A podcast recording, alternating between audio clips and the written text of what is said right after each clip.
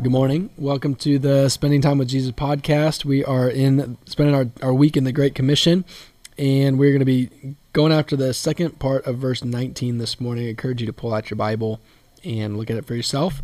Today, Jesus is speaking. He says, Go therefore. That's what we talked about yesterday. He says, Go therefore and make disciples of all nations, baptizing them in the name of the Father, and of the Son, and of the Holy Spirit I want to focus on the part that says baptizing them in the name of the Father and of the Son and of the Holy Spirit. I believe absolutely that this verse is talking about going to people who have never heard about Jesus or people who don't know Jesus, leading them to salvation and then baptizing them in water. Absolutely. Um, but there's also more meaning to this idea of baptizing them in the name of the Father and of the Son and the Holy Spirit. The word baptizing, baptized means to, to be covered, to be immersed, um, to be painted on, to be soaked. And it says to go make disciples. So, what is a disciple? A disciple is somebody who is covered in the Father, someone who is covered in the Son, someone who is covered in the Holy Spirit. There's an opportunity today to be soaked in all that God is in the Father, the Son, and the Holy Spirit.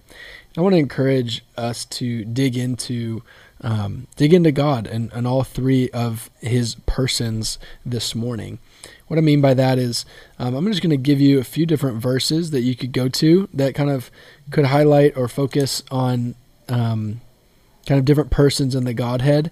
And I want to encourage you to go go read those and just ask God to speak to you about who He is in each one of those.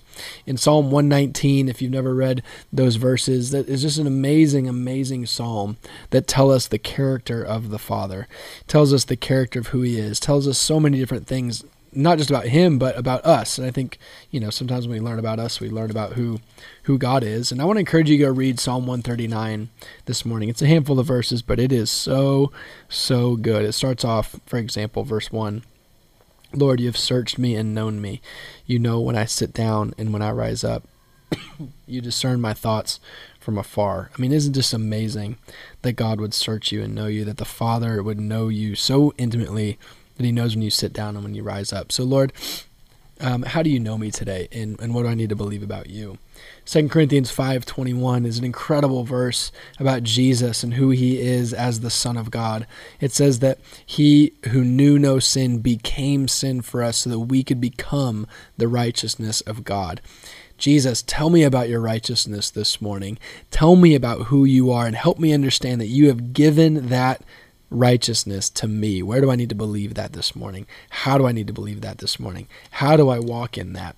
Lord, what sin am I still choosing today that I don't have to choose anymore because you took it on for me? Is there anything in my life that I'm um, living as if it has power over me, even though you have taken it on the cross and defeated it? Lord, is there anything about your love that I don't understand, that, that I don't understand, that it was for my sake that you did all of this? Is there anything I don't believe about your love for me today? Lord, how can I walk in your righteousness this morning? Amazing, amazing things to learn about Jesus. And then John 16 is a great couple of verses about the Holy Spirit. Verse 7 in John 16 says, Jesus says, Nevertheless, I tell you the truth, it's your advantage that I go away. For if I do not go away, the Helper will not come to you. But if I go, I will send him to you. The Holy Spirit is your helper. God, how are you helping me today? How are you helping me do the things you've called me to do? Be the person that you've called me to be. It says that when he comes, he will convict the world concerning sin, righteousness, and judgment. And that can sound intimidating, but it's so encouraging. Holy Spirit, would you convict me today of my sin so that I can turn away? Would you convict me of my righteousness so that I can understand who I am, who you've made me to be in Jesus, and of judgment? Lord, would you convict me today that my life matters, that the, my choices matter, and I have the opportunity to honor you with my life today in a way that matters for eternity?